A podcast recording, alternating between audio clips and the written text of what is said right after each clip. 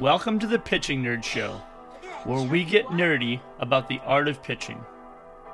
I'm your host, Sean Kitzman, aka The Pitching Nerd. Let's get into the show.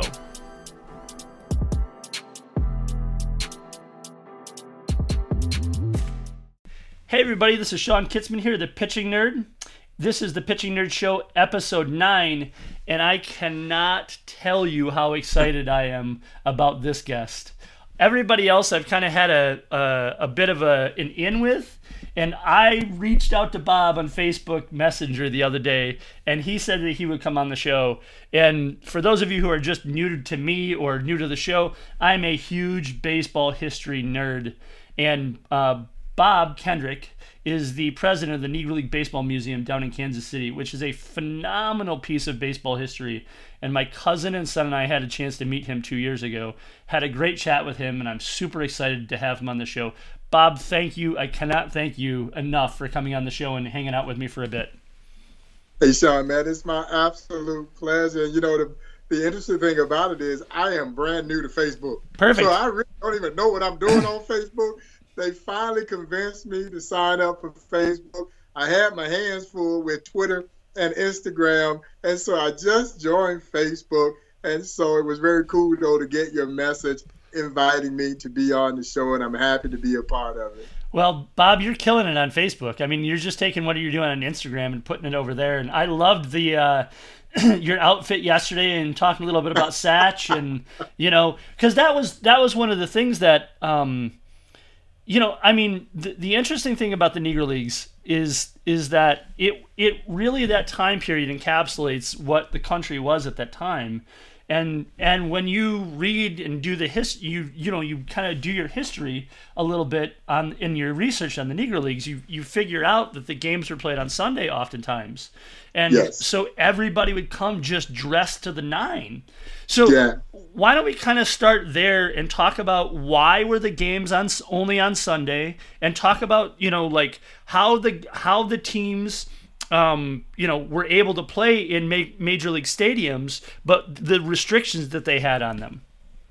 Well, and you just really touched on the fundamental reason that the majority of the Negro League games were played on Sunday is because they were renting the ballpark from major league teams. Yeah. And Major League Baseball, for the better part, didn't play on Sunday. Sure. And so the Negro Leagues would rent the ballpark, play that Sunday doubleheader. We left church, as you just mentioned, dressed to the nines. And that's where the idea for the annual event that we do with the Kansas City Royals kind of came from. Mm-hmm. And it's one of my favorite stories because, as I so oftentimes say, every now and then, an idea comes along that's so good, sure, and you wish it was your idea. and 20 years from now, I'll lie and swear it was my idea, but it wasn't my idea. Sure. You know, a group of young white kids approached me 7 years ago, mm-hmm. and they said, "Well, Mr. Kendrick, what do you think about an idea to see if we can get fans to dress up, to come out to Kauffman Stadium the way they used to go to Monarch games. And we want to call it Dress to the Nines." You're giving me goosebumps, man. Yeah, and the first words that came out of my mouth, damn, how come I didn't think of that? The idea was just absolutely brilliant. Sure. And so the first time out that with my involvement, we did a Twitter campaign, I guess about 3 weeks before the game itself. Mm-hmm. We got nearly 300 people to put on their Sunday best. We met out at Rivals, out at the ballpark at Kauffman Stadium. Yeah. And you could see people were looking, wondering, why are all these folks dressed up? Well, in year one, the Royals didn't get involved because it was too quick for them. Sure. By the time they found out what we were doing. Sure. But they loved the idea so much that the following year they got involved, put some PR muscle behind it, and now thousands of people put on their Sunday best in the spirit of how fans used to dress. It's this homage to the way fans used to dress for those games. Sure. And it is a spectacle to behold. Well, it should be. And it really is. And the women. Yeah. The women go all the way vintage. Nice. You don't stop. They got their hats on. Sure. They got the pearls. They got their gloves. They got their purses. Sure. And you see the kids wearing their little fedoras. And I call it the most fashionable day in baseball. And it's been amazing to see how people have really taken this whole idea to heart. And we've created really a tradition. Sure. And it was just based on how the fans would be at those games. And the Royals have done such a tremendous job because, you know, the teams that we play, both teams are typically in Negro League uniforms. Uh-huh. The grounds crew is in vintage grounds crew attire. The announcers, they've got their fedoras on. And so everybody really gets into the spirit of this thing. And so we really missed that this year because of the coronavirus pandemic. Sure. But to keep the spirit alive, I put on my Sunday best yesterday anyway, and we did a virtual. And you looked pretty damn good, I got to tell you, Bob. You looked pretty damn good, man. You look like, I mean, you look like you were just coming from the speakeasy to go to the game, right? You look like you just came from the jazz club. I mean, it looked good, man. Thank you, man. Thank you. You know, they put a lot of pressure on me now these days because every year people are waiting to see what I'm going to come with. Sure. And so I got to always make sure that I try to come correct. And because, you know, fashion was such a big part of the Negro League's experience. Yep. And when you look at the pictures, not only were the fans dressed, but when you see the ball players outside the ballpark, they were immaculately dressed. Yeah. And the late, great Buck O'Neill. No, my favorite guy, man. He would say that a kid could come from the cotton fields of Georgia or the textile mills of South Carolina to come join the Kansas City Monarchs. And you know the first thing they did when he got here? They took him to the tailor at Historic 18th and Vine. The tailor was going to make him two suits. He'd sign for them, and he would pay them when he got his first check from the Monarch. Yeah. Oh, it meant something to be a Monarch. Sure. So now, I mean, I'm going to suppose, and when I say this, I say this kind of a little, I don't want to say the word ashamed, but assumingly that a lot of people, even though you've done, even though Buck did so much great work for the Negro Leagues. And even though what you guys have done down in Kansas City and throughout the league, you know, I mean, because when we were in Michigan, I was at one of the games where, you know, the Negro Leagues, it was the Negro League Day. That wasn't where I got this shirt, but I've got a shirt on that I bought from a guy. Oh, yeah. Yeah, absolutely. Yep. So outside of Comerica. So we were walking around. It wasn't even. I don't even know if there was a game on, but they were doing something going on downtown. And I walked by this guy, and I happened to look over, and he had all this Negro League, you know, stuff to sell. And I can't stop. I cannot not go say something to the guy. Like I'll have guys walk by, and every once in a while, I'll see a guy with like the leather Letterman jacket on that's got all the teams on the back of it.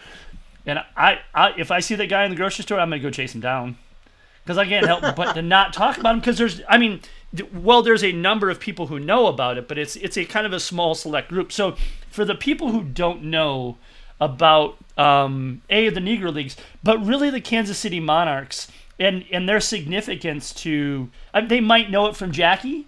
But talk about the Monarchs and talk about who they were to Kansas City and then actually to the rest of the Negro Leagues. Oh, absolutely. When we talk about the Kansas City Monarchs, we're talking about one of the greatest baseball franchises, not in black baseball history. Yes. But in baseball history. Yes, sir. There are those guys that say the Monarchs were the New York Yankees of the Negro Leagues. There are others who will say that the New York Yankees were the Kansas City Monarchs for sure. Major League. They were that good. Yep. They sent more players to the major leagues than any other Negro League franchise. Yep. They had one losing season in their almost 40-year existence in the Negro League. Sure. That during World War II, when so many of their star players had gotten called into service. Sure. And they were owned by J.L. Wilkinson, James Leslie Wilkinson. Everybody called him Wilkie. Mm-hmm. And Wilkie was the only white owner of the original 8 Negro League franchises. And, of course, he owned the Kansas City Monarchs, brought them in as a charter member of the Negro Leagues in 1920. So, yeah, and so they were good from the very beginning all the way through the very bitter end of the Negro Leagues. And J.L. Wilkinson, I like to say, was a diminutive white man from Algona, Iowa. Which is crazy. Small town, Iowa, who is one of the largest figures in black baseball history. Yeah. Yeah, it would be Wilkie who would pioneer night baseball in the Negro Leagues. Yep. 5 years before they ever played a night game in the major leagues. Yeah, the history book is going to tell us that the first professional night baseball game, 1935, Crosley Field, Cincinnati, Ohio. Right. Well, Cincinnati Reds versus the Philadelphia Phillies. Well, the history book is wrong. The first professional night baseball game took place in 1930, and it featured our very own Kansas City Monarchs. Sure. Wilkie literally mortgaged everything he had to pioneer night baseball. Portable, generated light towers. So not only could they play a night game in Kansas City, they could load them up on the truck and play a night game virtually anywhere, which is which is really significant for a team, right? For a Negro League team, because now they can generate revenue not on just Sunday. Exactly. They can generate revenue anywhere. Exactly. And so now, if a major league team wasn't using their ballpark, they could come in even and do the game at night now, where the major league teams weren't playing. So you're right. This was Wilkinson's way of generating additional revenue. He wasn't necessarily doing it to be innovative. He was doing it for survival. Sure. Because, again, they were primarily relegated to playing on Sundays. And so he was looking for a way to get the working class fan into the ballpark. Sure. Night baseball became the answer. Sure. Night baseball became bigger than Sunday games. And let me tell you, Sunday games were so popular that black churches would move their service time up an hour. And if you know anything about the black church, you don't mess with service time. No, sir. 11 o'clock Sunday, go to meeting. Well, when the Monarchs were home, service started at 10 o'clock, and everybody filed out to that Sunday doubleheader. Night baseball was even bigger than that. Sure, that's incredible. I mean, The thing that when I started, so when we were off camera, when we were off recording, I told you that, you know, of all the eras of baseball, the Negro Leagues is my favorite. And one of the reasons why it's my favorite is because there was so much ingenuity. There was so much craftiness. Like, I'm a big fan of craftiness. And it was a fun game. Right? I mean, it had that jovial spirit to it. And the guys were larger than life and characters, you know? It was entertainment. Yes, sir. See, it was entertainment. And I think the Negro Leagues embraced the fact that baseball was entertainment. So, yes, when you went to a Negro Leagues game, you were going to see fundamentally sound baseball. But you were going to be thoroughly entertained. And the major leaguers, as Buck O'Neill would oftentimes say, the major leaguers would accuse them of showboating. Sure. You know, and as Buck would say, if you got something to show, show it. For sure. Yeah, it's all right to show it. And so if a guy would dive in the hole, flip the ball behind his back to start the double play, of course, that's a Sports Center top 10 highlight, you know, now every night during the season. Yeah. But the major leaguers would say they showboating. But as Buck would say, it's only showboating when you can't do it. Well, and think, yes, that's true. And think about how far ahead of that time. I mean, who was in my memory? So you're a bit older than I am, but when I think back to baseball and I think about that thing in Major League Baseball, the first guy I remember doing that was the Wizard, Ozzie Smith, right? And so, think about how far ahead of the curve they were. And that's the thing that people don't understand, that when you look at baseball history, and if you don't know anything about the Negro Leagues, you don't know baseball history. Well, and I apologize. No worries. And you're absolutely right. And so when you mentioned Ozzie Smith. Yeah. Well, Willie Wells is the name that comes to mind. As the old timers in the Negro League say, he was Ozzie Smith before we ever knew who Ozzie Smith was. There we go. He was making those same kinds of acrobatic plays. Now, Willie Wells had power, though. Sure. He was a shortstop with power. Sure. Great hitter. Yeah. But, that's why I think when Ozzie, who has been a dear friend of the museum. Sure. Every time he comes to the museum, it's special for him because he understands that is his lineage.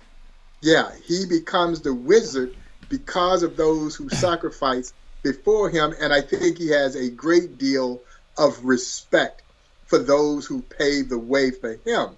But yeah, and to see those guys playing that style, and fans flocked to those games. For sure. Black and white. Yeah. Black and white fans came out to those games because the game was different than Major League Baseball. Yep.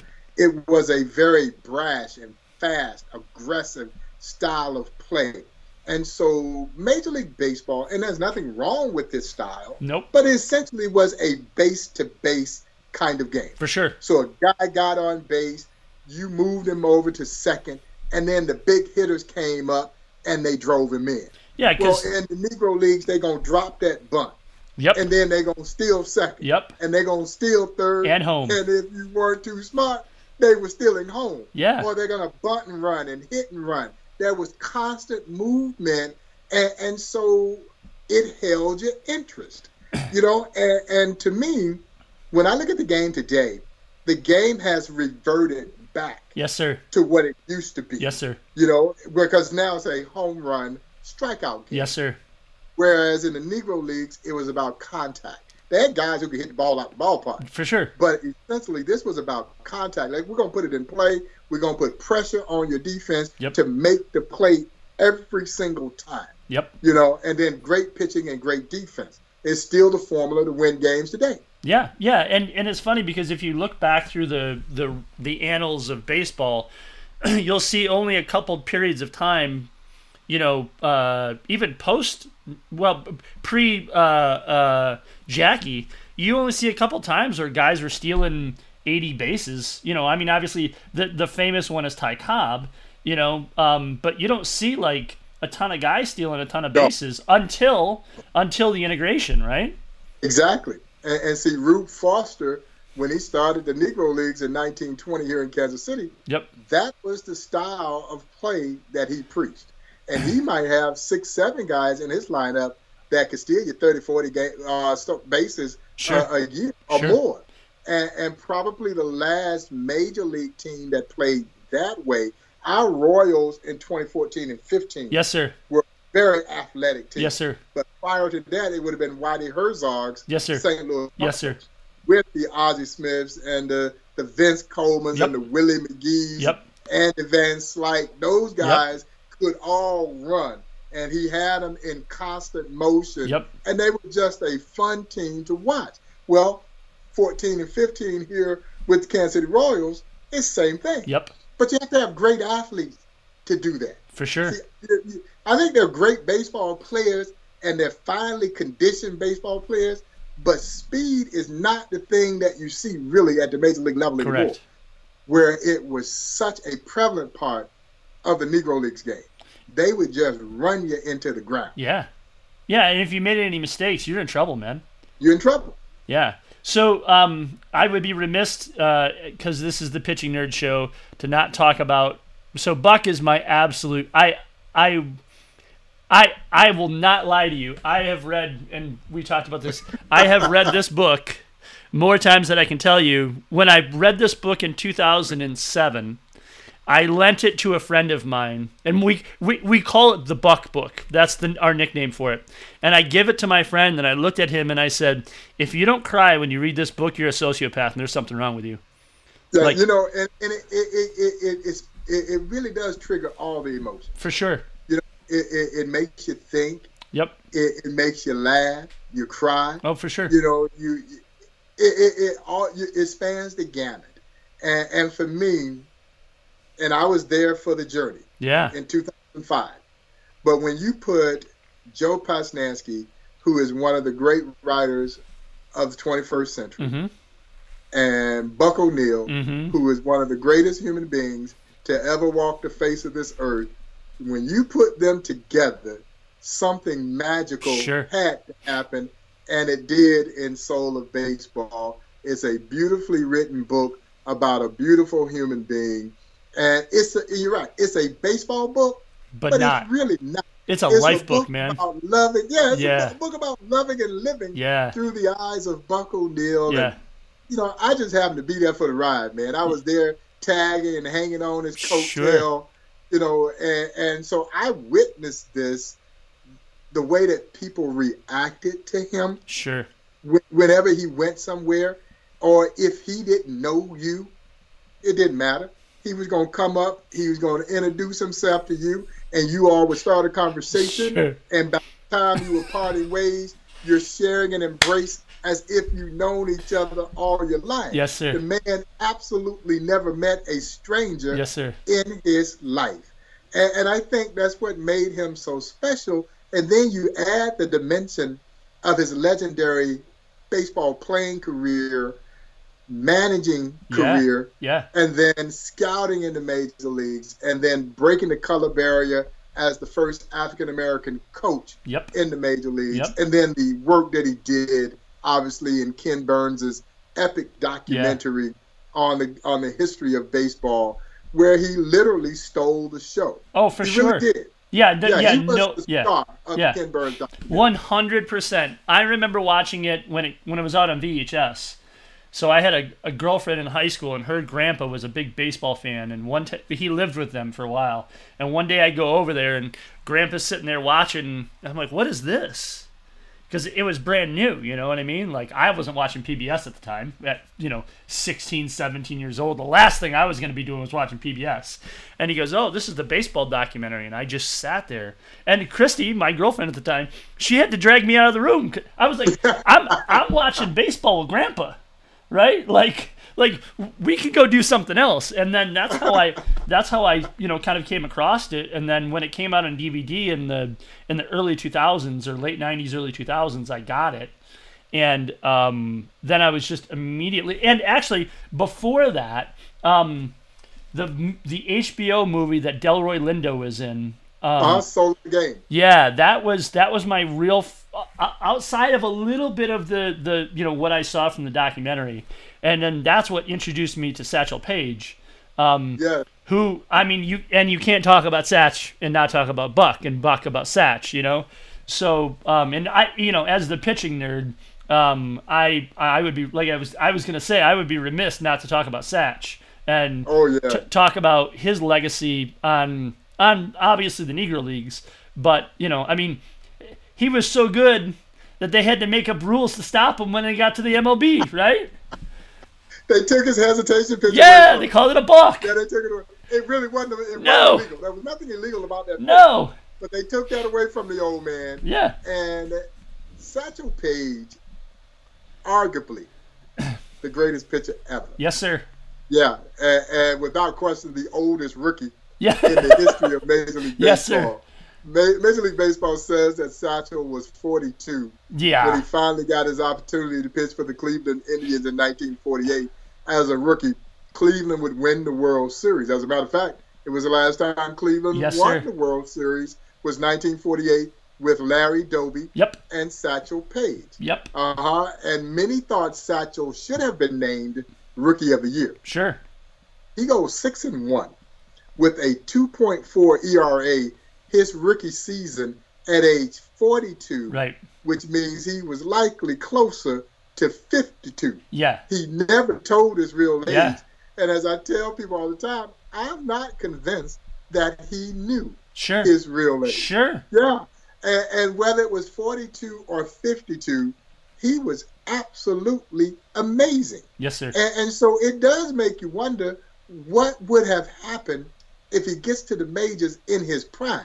Because you got to remember, in his prime, they clocked his fastball at 105 miles per hour. Yes, sir. But what really made Satchel so special, and as you well know, 105 is pretty doggone special. Yes, sir. But what really made Satchel so special was 105 with 10-point yes, control. Sir.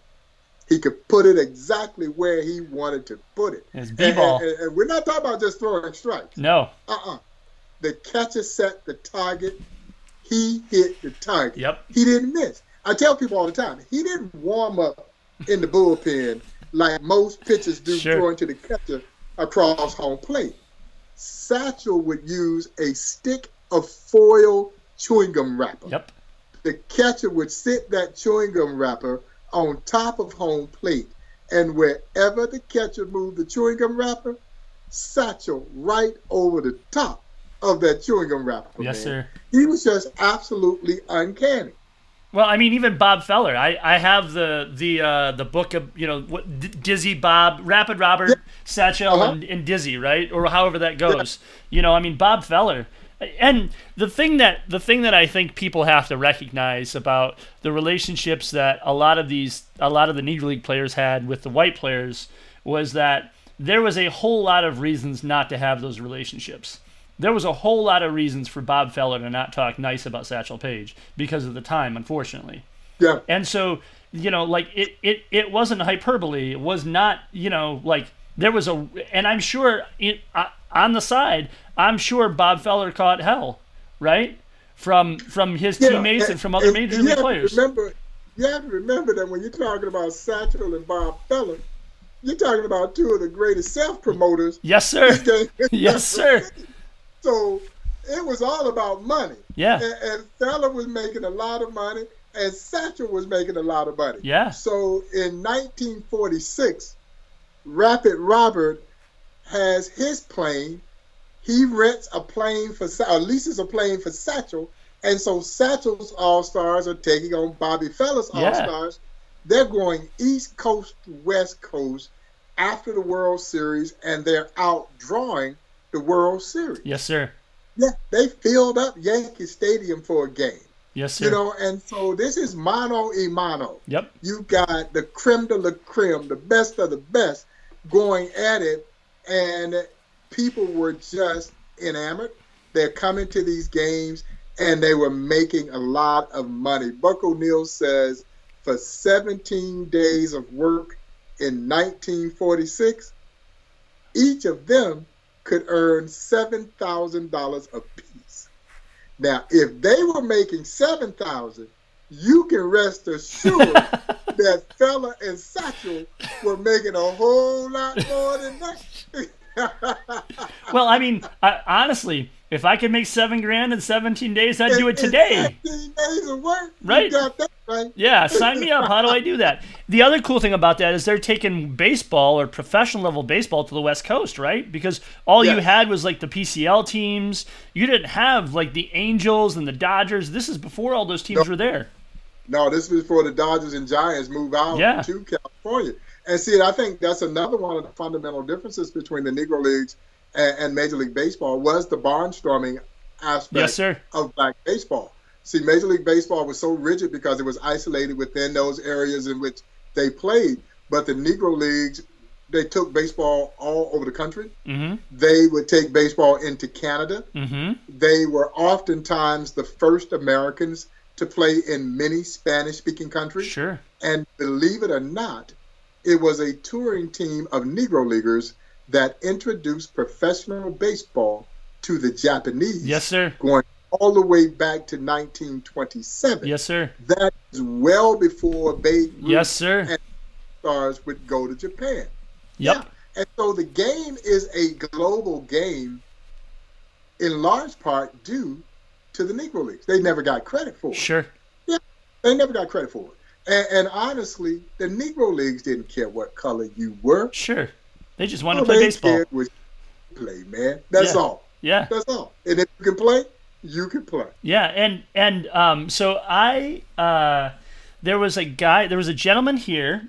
He's with the Twins. He's attached to the Twins. Now, his name is Frank White. He's not Frank White. Yeah, I know Frank. Okay, all right. So he was here on a snow. Well, he lives in the Twin Cities. He was here, and he gave on a snowy Saturday, I think it was. He gave a talk on Minnesota black baseball, and and I went and I did the same thing I did to that poor guy I did to you, man. I talked that guy's ear off after the end of his talk. Like, I had to leave. I felt bad, you know, because I know Frank enjoyed it though. He's a good guy, and he's a huge historian, particularly as it relates to the black baseball history in Minnesota. Yes, sir. Yeah. Well, and it's such an interesting thing because so I have theories about certain things. You know, when you look at baseball, and you look at where there's talent that pops up. See, I really think that a lot of that happens, especially in places where baseball wasn't. So here in the Twin Cities, you know, obviously in the late 70s and into the early 80s, you had just this really, with Dave Winfield and Ken Herbeck and all those guys, you had this pool of talent that's really interesting, right? I mean, there's a really big baseball culture here in the Twin Cities. And then you start to understand that, you know, there were minor league teams here that were populating and showing people that it was possible to play baseball at a high level, you know, way before there was a major league team here. And so when Frank was talking about his dad, and he actually told a story about his dad and Buck, and and bringing his dad down to, and that was another one of those stories. Like, I'm sitting there and, you know, I don't know anybody in there, and I'm looking around, I'm like, am I the only one else here that's tearing up listening to this story? And of course, Buck has to be part of it. You know what I mean? So, but yeah, I taught, like I said, I talked that poor guy's ear off afterwards because it's such a cool thing to have people that understand the history of the game, and then also for him, like, he got to experience it with his dad. You know, I mean, such a cool thing.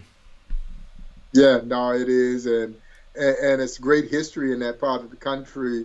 Even though they really, you know, just had a Negro Leagues team very briefly. Yep. Yeah. But the history of black baseball is so significant there on both sides of the Twin City, and the players who make their way through that area. You know, you're talking about Willie Mays. Yes, sir. And Ray Dandridge. Yes, sir. And Roy Campanella and guys like that who made their way there, you know, to that Minneapolis-St. Paul area, playing on their way up to the major leagues. Yes, sir. And, of course, Ray Dandridge never got to the major leagues, but Ray Dandridge, who was there at the same time Willie Mays, he's older than Mays would have been at that time. Ray Dandridge was named MVP of the Minneapolis Millers when he was almost 38 years old. Yeah. Now, there was Ray Dandridge was an outstanding ball player, but there was no way they were going to take a 38-year-old black third baseman to take the place of a young white player, or, you know, at that time. And so Ray Dandridge never really had a fair shot to get to the major leagues, even though he was out playing those young guys. Well, and think about how many games do we think Ray had at that time under his belt at 38, right? I mean, a ton, because he was barnstorming and playing as much as they possibly could just to earn a living at the time. And then playing every winter in Latin America. Yes, sir. Yeah. Talk a little bit about that too, because that's a really interesting thing. I mean, you know, probably because of the Negro Leagues, we probably don't have the same type of baseball development in Latin America if those guys don't go down there. And there's no question. There's no question about it, because they took that style of play. Yes, sir. To those Spanish-speaking countries, and it's interesting to me to see the Spanish-speaking athlete still plays that style of play. Yes, sir. And so people get a little upset. They might flip the bat and that kind of thing. Well, that's all part of the way that they were reared playing the game. Yeah. But the Negro Leagues, it was a cultural bond. For sure. That was shared between the Negro Leagues and many Spanish-speaking countries. As I mentioned, they were some of the first Americans to play in many of those countries. And the interesting thing about it was when they went to those countries, man, they were welcomed with open arms. Yep. They were treated like heroes. Yep. They stayed in the finest hotels. They ate in the finest restaurants that those countries had to offer. And then you come back home and you're treated like a second-class citizen. Yes, sir. So a lot of Negro League players would call those Spanish-speaking countries home for one simple reason. In those countries, they weren't black baseball players. They were just baseball players. That's all they ever wanted to be. But the list goes on of great stars who played in various Spanish-speaking countries. You know, one of the names that come to mind for me is a guy named Willard Brown. Not a household name, but Willard Brown is in the National Baseball Hall of Fame. And Willard Brown was beloved in Puerto Rico. And for the older Puerto Rican baseball fan, he is just as renowned as Roberto Clemente. Wow. And in Puerto Rico, the Puerto Rican fans nicknamed Brown Ese Hombre. That man. And he won the Triple Crown in Puerto Rico twice. Wow. We actually have his Puerto Rican Hall of Fame plaque on display at the Negro Leagues Baseball Museum. Man. Or there's Monty Irvin. Yes, sir. The great Monty Irvin. Yes, sir. Who, while playing in Puerto Rico, a young Roberto Clemente was struck by Monty Irvin. Sure. And stuck to Monty Irvin. And as Roberto Clemente Jr. said, my dad idolized Monty Irvin. Yes, sir. He would carry Monty Irvin's uniform to the ballpark. Because if you carried the player's uniform to the ballpark, they let you in the game for free. And that Monty Irvin gave his dad his first real baseball glove. Wow. Yeah. And I tell you, and what that tells you is that every hero has a hero. Yes, sir. And for Monty Irvin, for Roberto Clemente, it was the great Monty Irvin. Yeah. And when Roberto Clemente was sadly killed in the plane accident, helping other folk. Yes, sir. Yeah, on a mission to Nicaragua to help people. He and Monty Irvin would ultimately be inducted into the National Baseball Hall of Fame in the same class. See, I did not know that. That's really cool. Yes. Yeah, absolutely. Yeah, no, that's a really super cool story. I mean, it's again, it's why the Negro Leagues is my favorite part of baseball history, because like as you're talking about it, and you put the pieces together. They traveled to Japan pre-Babe Ruth, right? I mean, they traveled to around all the Latin American countries, and if you think about the impact that had culturally and socially on those areas, and then the benefits that baseball fans reap and continue to reap because of that. I mean, it's something that, unfortunately, a lot of people don't know about. No, they don't. And that's the beauty of baseball. It is a universal game. Yes, sir. It is a global game. And the Negro Leagues help make it such.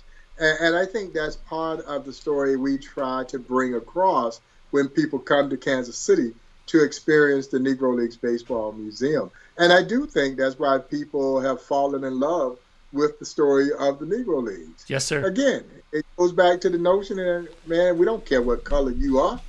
All we care about is can you play. So let's talk about, and this is probably going to go in a direction that you didn't expect it to, but again, doing my history, a little bit of research on it, in Kansas City at that time when the Monarchs were there and, Dizzy and Louie and everybody strolling through town, that area, the black area of town is really hopping, right? 18th and Vine, where we are. So, where the museum is. Yeah. So now I was down in 2007. And so Kansas City is a very different city today than it was in 2007. Right, as far as like the development of the city, absolutely. So, but absolutely. I was struck because I was down there in 2007, right?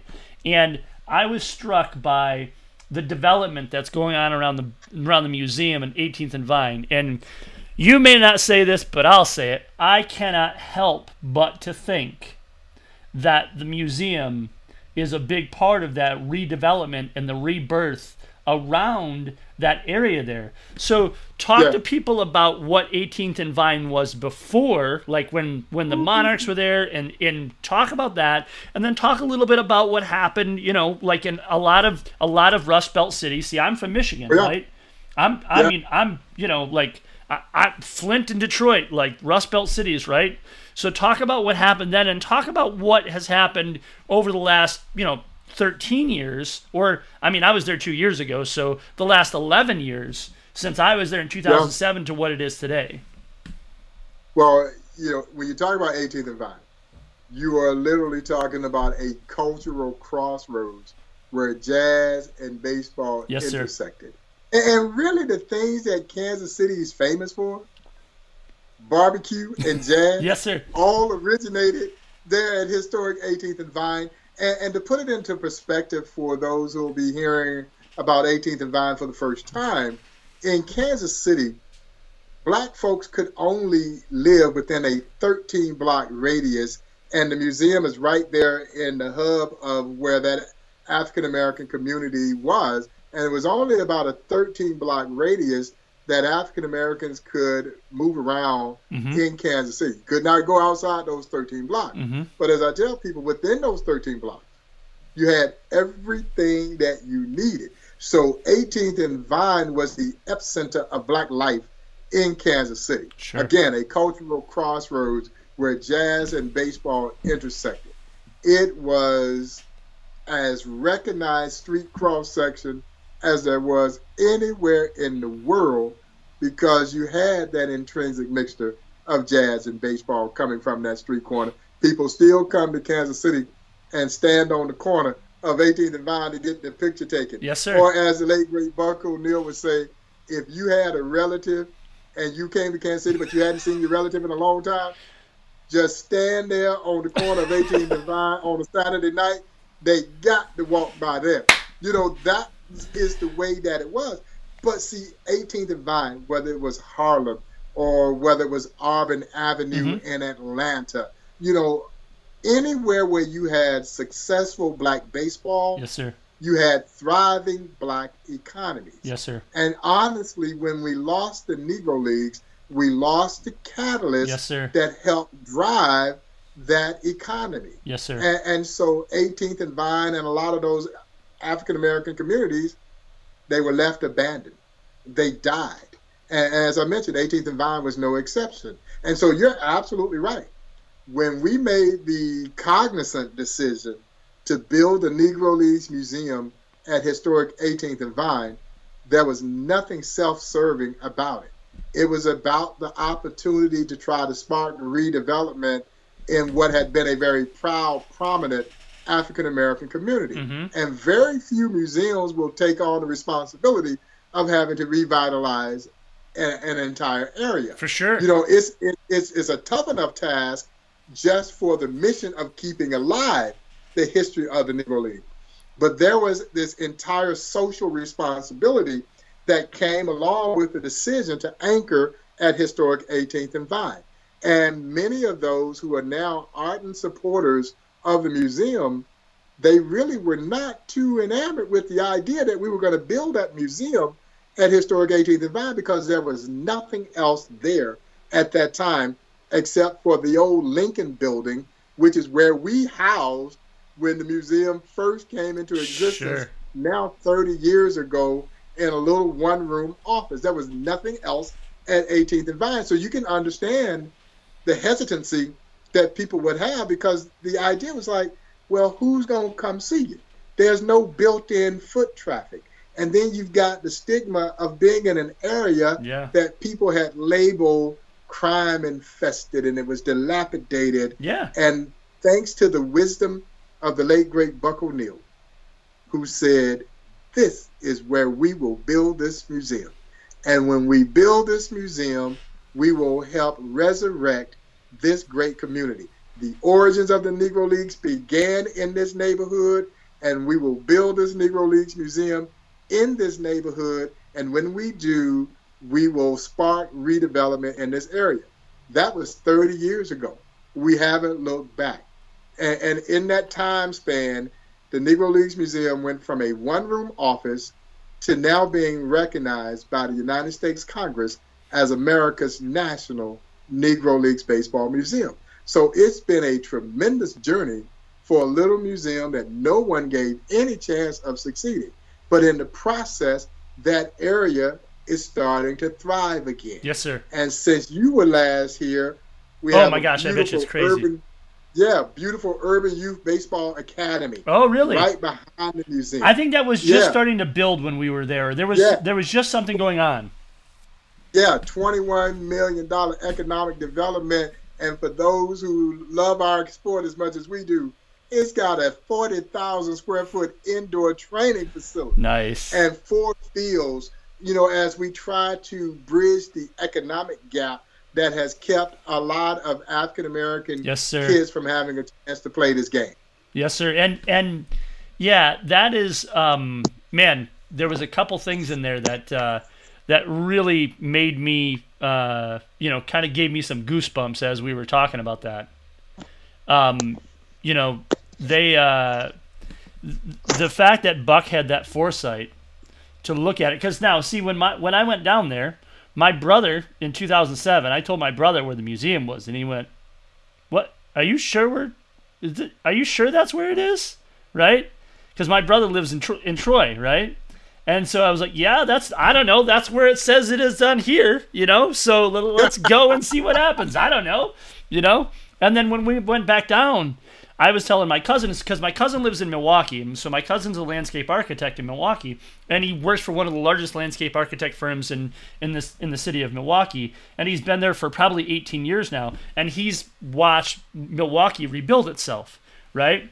And much like Kansas City, I mean, gosh, that tram that you guys have down through the middle of the city that you can get anywhere in the city with that thing, how cool is that? And what a walkable city. I mean, gosh, it was gorgeous. Kansas City's it's a beautiful city. You know, it's right here in the heart of the Midwest, in the middle of the country. So, you know, a lot of people think East Coast, West Coast. They don't think about the middle of the country as often.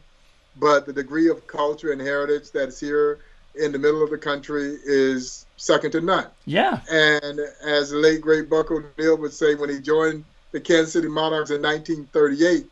He says, "I knew I was coming to the heart of America. I never knew I was coming to the center of the universe." Sure. Yeah, Kansas City was jumping, man. Yeah.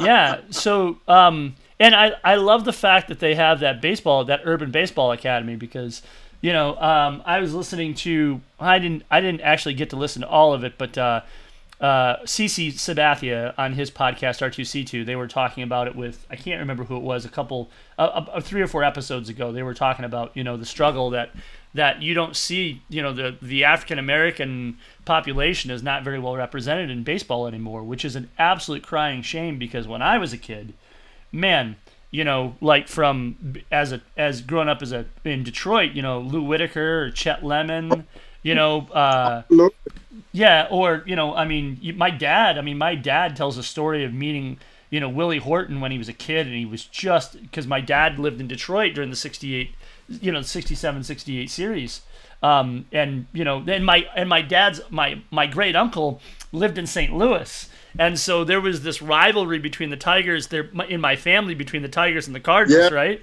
And so, yeah, I mean, but you just think about, like, you can't.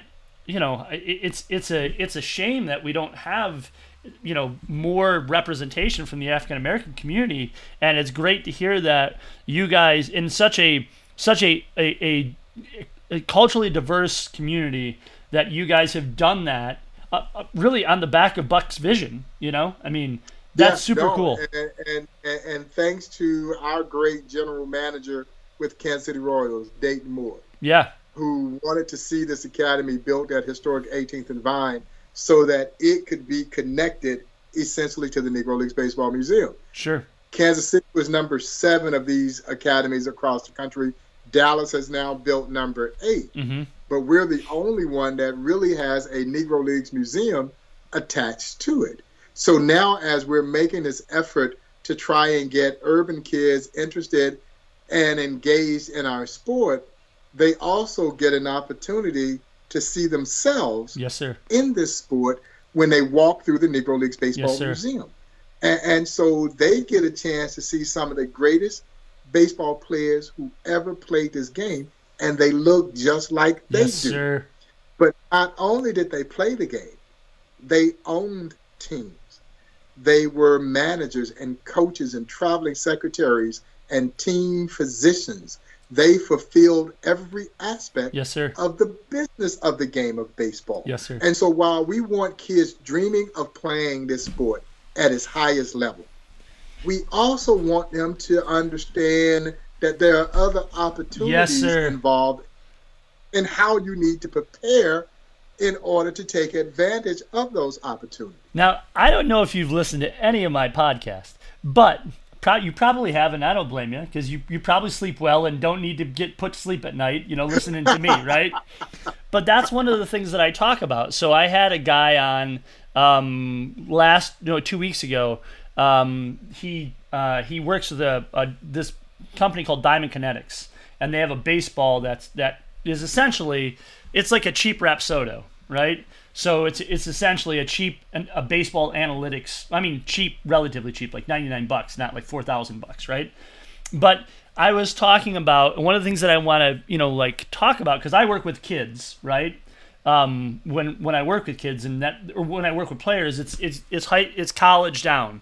And, there's this small percentage of the population that gets the opportunity to play at the minor league level and then at the professional level. But there are a ton of opportunities to stay engaged in the game. And, Bob, you massively stole my thunder when you were talking about that, because that's such a cool, incredible thing for you to talk about, because I think it's a really important thing. You don't have to make it to the show to stay in baseball. There are so many other opportunities. Yeah, and kids need to be aware of that. But if you don't see yourself in that light, or no one exposes you to those opportunities, you never know. And thus you kind of, if I didn't play in the major leagues, there are no other opportunities for me. And we want them to know about all the possibilities that come along with that dream of playing in the major leagues. Yes, sir. Yeah. Yeah, I mean, it's oh man, it's such a cool thing. It's amazing to listen to, the history of the game, and really the history of the country. When people ask me why I love baseball so much, and I'm old now, I'm in my 40s, so I'm not part of the whippersnapper generation anymore. Football wasn't king when I was growing up. I vaguely remember my 40s. But football wasn't king when I was a kid. Baseball was king when I was a kid. No, baseball was. Yeah, and baseball was. And it was our national pastime. Yeah, baseball is as Americana as you can possibly get. And the only, when my grandfather was growing up, and when your parents were growing up, I mean, the two things were baseball and boxing, right? I mean, that was it. Man, you were somebody if you were the heavyweight champ, and you were somebody if you played on a baseball team. Right? That's it. And but boxing kind of follows some of that political or the landscape of baseball, but baseball really follows, because baseball is ahead of every curve. Every curve in the history within the modern, 20th and 21st century, right? And so I think it's such an important thing, and that's why I love the museum so much, and I love what you guys do down there, and I love the message that you guys put out, because it's so important for people to recognize that this game is culturally diverse, and we have the opportunity to have a great game that is really fun, and really a real nice game to watch, because the bonus about baseball is that you and I could meet at the game, have some peanuts, have a beer, have a conversation, and still watch the game and know what's going on, right? It's such a social event, Absolutely. Absolutely. And that's why baseball is still the most romanticized sport of them all. Yes, sir. I mean, people mark eras in their lives through baseball. Yes, sir. And as I tell people all the time, whoever your favorite baseball player was when you were a kid, in all likelihood, it's going to be your favorite baseball player forever. For sure. Yeah, and for me, it was Henry Aaron. Yes, sir. And so in my mind, there'll never be a ball player better than Henry Aaron. Yes, sir. Even if they're better than Henry Aaron, they won't be better than Henry Aaron in my mind. Yes, sir. But that's the beauty of baseball. And I think it's the one sport where we consistently and constantly compare the stars of the past with the stars of today. In the other sports, it seems to be more generally accepted that the guys who are playing today were better than their contemporaries. Yes, sir. And not in baseball. No. Not in baseball. Yeah. No. And well, some of the comparisons, I mean, obviously you can't compare, Honus Wagner, right? I mean, like, because they played such a different game. The other thing, too, is that no other sport has had the evolution that baseball's had, right? No. So when you look back, when you go back to rounders, and then, you know, you kind of crack into the game, and then the changes that the game had, and then the segregation, and then once the integration happened, then the changes that happened to the game then, and then you go into that, you know, kind of the post-Golden era into the integration era, and then into the 80s when the game was, I mean, you had all aspects of the game. And then the steroid era, I mean, there's so many generations, or there's so many snapshots of the game that you could literally focus on one era of baseball and never come close to getting to everything. Oh, absolutely. Absolutely. And that's the Negro Leagues fits right into one of those slots. Yes, sir. And it's that piece of baseball history most baseball fans don't know. Yes, sir. You know, and they're surprised. Yes, sir. They're surprised because, you know, I tell people all the time, what's not to love about the story of the Negro Leagues? It is everything that America prides herself. Yes, sir. And that's why I think once people are introduced to the story, they absolutely fall in love with the story. They fall in love with these almost larger-than-life figures who overcame tremendous social adversity to play the game that they love. Yes, sir. And that was the thing that drove them, because it would have been easy for them to quit. Yeah. Oh, for sure. It really would.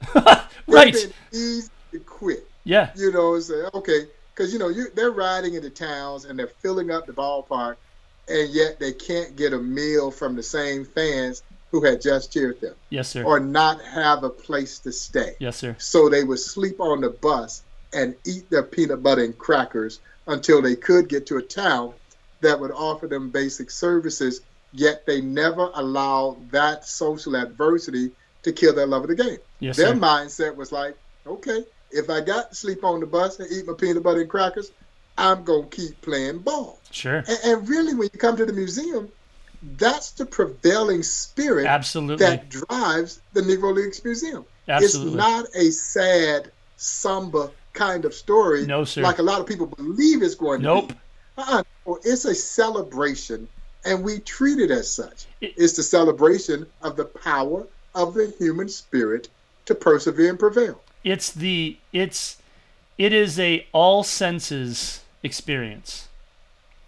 You get in there, and every emotion that you possibly can have. If you're a relatively decent human being and you walk into the museum and you get all the way through the grandstand and into the locker rooms and out onto the field, and you don't go walk over to those statuettes, and you don't go into the gift shop and buy a damn book or a hat, there is something wrong with you, right? I mean...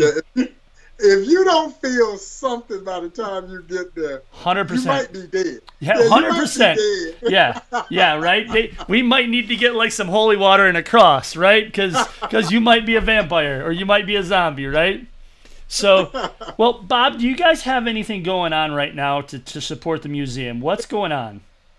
You know, it's been quiet, as you can well imagine. For sure. And we're all just kind of trying to adjust on the fly as a result of this coronavirus pandemic. You know, there's no way to plan for that. Right. None of us saw it coming. Right. And for us, it takes on an even larger scale because this is the 100th anniversary of the birth of the Negro League. Oh, I did not know that. The leagues were formed here in Kansas City 100 years ago. Okay. And so this was a huge year for the Negro Leagues Museum. Yeah. And so we started our celebration in February because the leagues were formed February 13th, 1920. Okay. So on February 13th of this year, we have a commemoration of that historic occasion. Sure.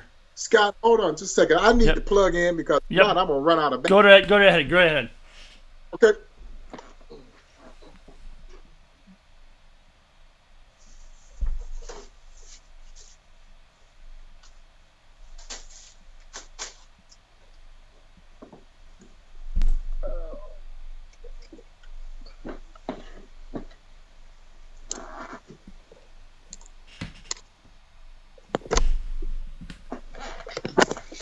All right, I apologize. No worries. You sat down and thought you were going to have a 15-minute conversation. You didn't realize how long-winded I was, right?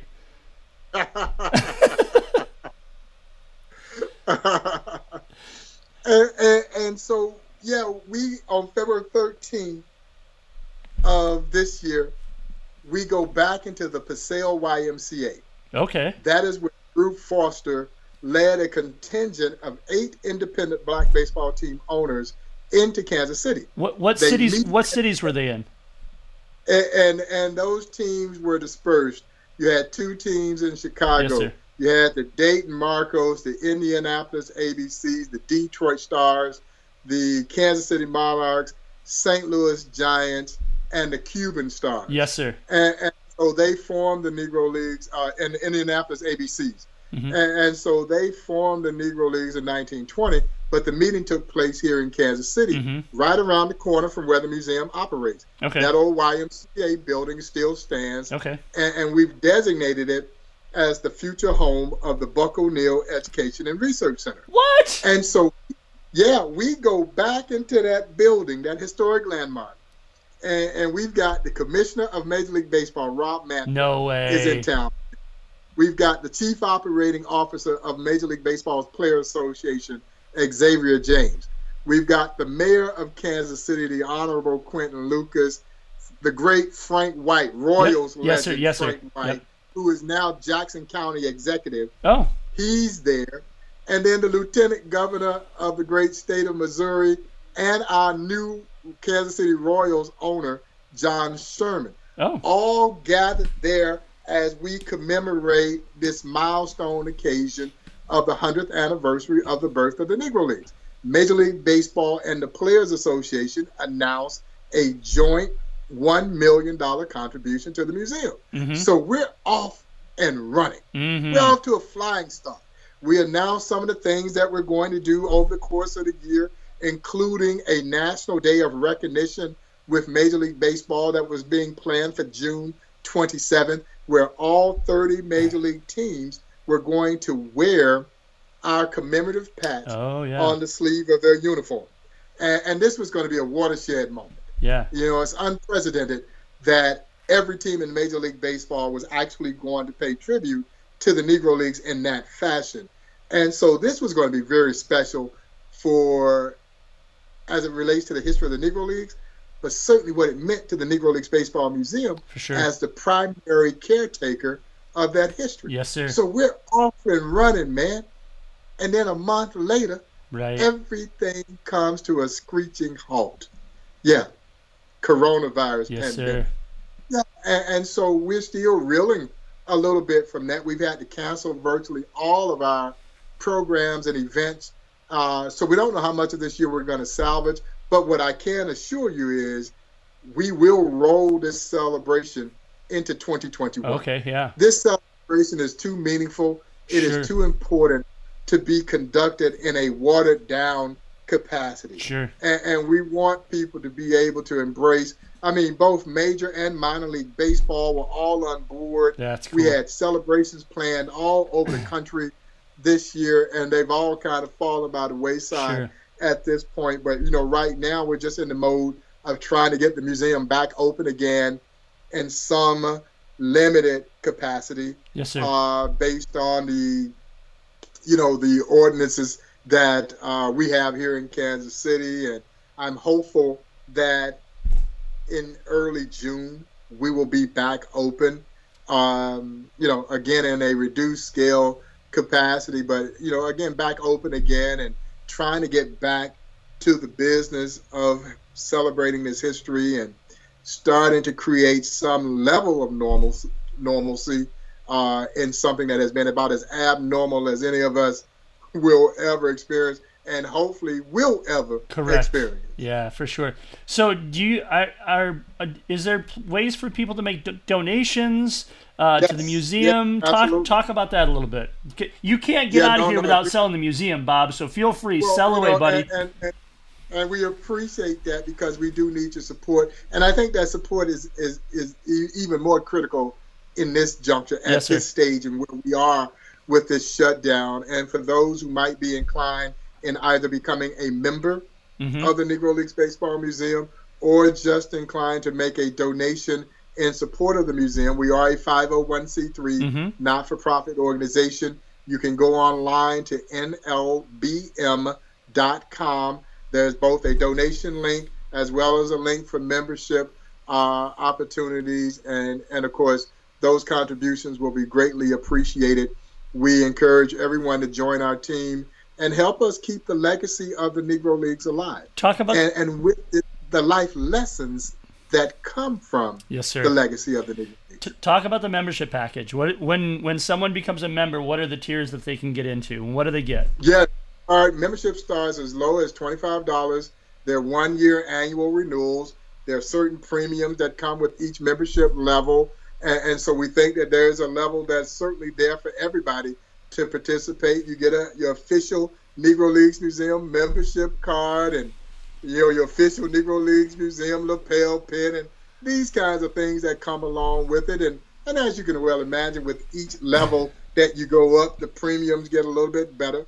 And what I love about it, for me, membership is almost like becoming a stakeholder in an organization. Yeah, you know, and so when you say each year, I am so in tune to your organization that every year I am going to make an investment in your organization because I believe in the work that you all are doing. To me, that's more nothing more significant than that. And so we've got people who are members of this museum who will likely never step foot inside this museum, but they understand why this history is so important, and they understand and have embraced the notion that the legacy of the Negro Leagues should play on long after there are no Negro League players left to attest to this wonderful story. Yeah. So and I'll tell you, the one of the things that the first time that we went, I was down there. My nephew was, oh my gosh, he was probably 6 or 7, right? He wasn't very old. And so I drugged my poor nephew and my brother and my sister-in-law through the museum because none of them are baseball fans like I am, right? Like I could have sat down and probably stayed there all day if they would have let me, you know? But one of the things that not only is the museum incredible, just the history that's there, but the thing that people really need to understand, and they'll only understand when they get there, is the people that work at the museum. And the first time I was down there, I walk in there with my nephew, and you know he's 5 or 6, so he doesn't really understand that much about baseball other than his baseball and baseball cards. And man, the sweetest woman gave my nephew a stack of baseball cards. Like I could not believe. She's like, I was buying a hat and I bought a hoodie. I've got a zip-up hoodie and I bought a Buck shirt and the whole nine, right? and she slides these. She goes, you give these to that little boy over there, right? And I mean that first stuck with me. And then when we were down there again 2 years ago and we got in the shop there. And just the feeling that's in there and watching people come in and interact with the merchandise, like again, from all different cultures and walks of life and the people behind the counter. And I mean, it's such a great, great, great experience. And I hope that especially the people that are here in Minneapolis that are listening to this, you owe it to yourself. We get a lot. That's one of the things I'm going to miss with this shortened baseball season, because we get a lot of Twins fans. Yeah. Every year. Yeah, for sure. They're very knowledgeable fans as it relates to the history of this sport. They follow the Twinkies very well. Yep. They come to Kansas City. Kansas City is an easy city for the other fans from the Minneapolis area to make it here. Yep.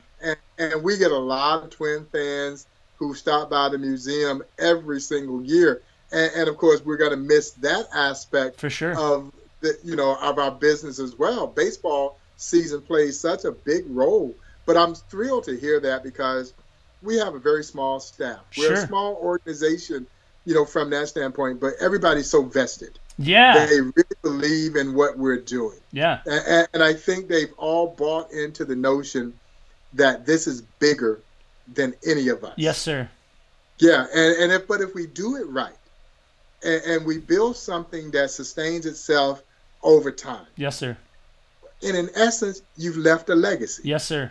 And I tell everyone who makes a contribution to the museum to help us preserve history, in essence, you're helping make history. Yeah.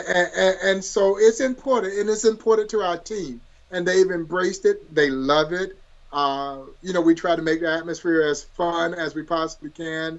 But I think they all relish in seeing people like yourselves and others who come in and who have this great experience. And we want to provide a great, memorable experience for all of our patrons when they come there to the Negro Leagues Baseball Museum. Well, I'm here to tell you. I mean, for me and my son and my cousin and my... Even my brother was really surprised. I mean, and he's not a baseball fan whatsoever, you know? I mean, like, you guys did a great job with the six of us. And, you know, the conversation that we had. Now, I want to, before I let you go, because I know I've got you on here a little bit longer than you probably thought you were going to be on here for. But once I get my hooks in you, you can't get away real easy. So one of the things that we were talking about, and I thought was really cool, and you were talking about, you know, taking the Negro League teams. And how the communities flourished around them. And it was funny because we were talking, when I was there, we were talking about the Hamtramck Stadium. And that was before Jack White, the musician, had donated some money to that and really, you know, has done a great job around, you know, the country really kind of supporting baseball. And so, you know, I think it's just such a cool thing that there's starting to be this kind of resurgence of interest in the Negro Leagues, and obviously, you know, the museum is a huge part and reason for that. And you're starting to see it in communities where, you know, that may have been dead for a little while, but it's coming back around. So it's fantastic.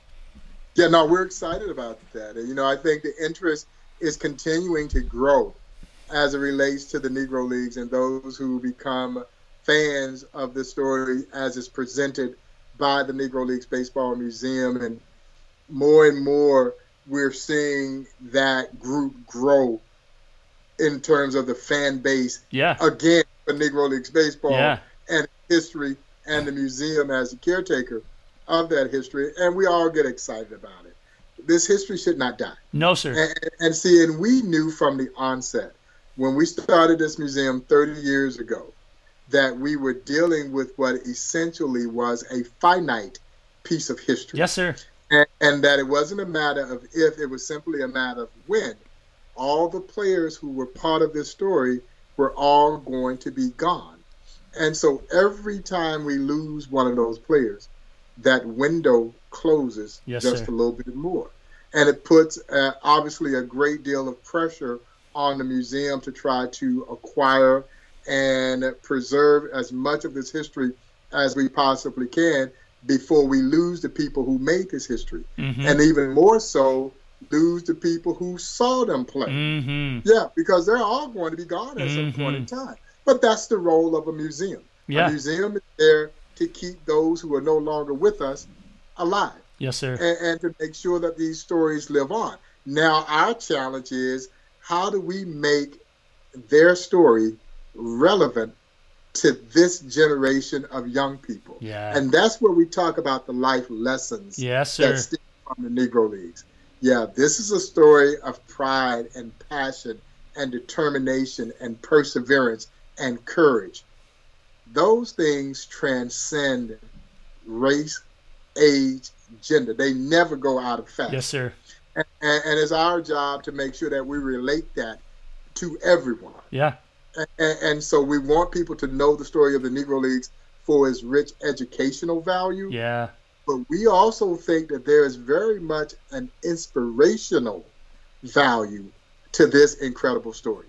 Yeah, well, I've read a bunch of books and watched a bunch of video and things like that on the Negro Leagues. And each time I pick up a book and I read about someone new, you know, there is that inspiration. I mean, one of the reasons I love Satchel Paige so much, and I never saw him pitch. I mean, heck, what do we have? Like maybe 3 or 4 videos that we've got on YouTube, right? Like we don't have a ton, but good God, that guy's story is fantastic.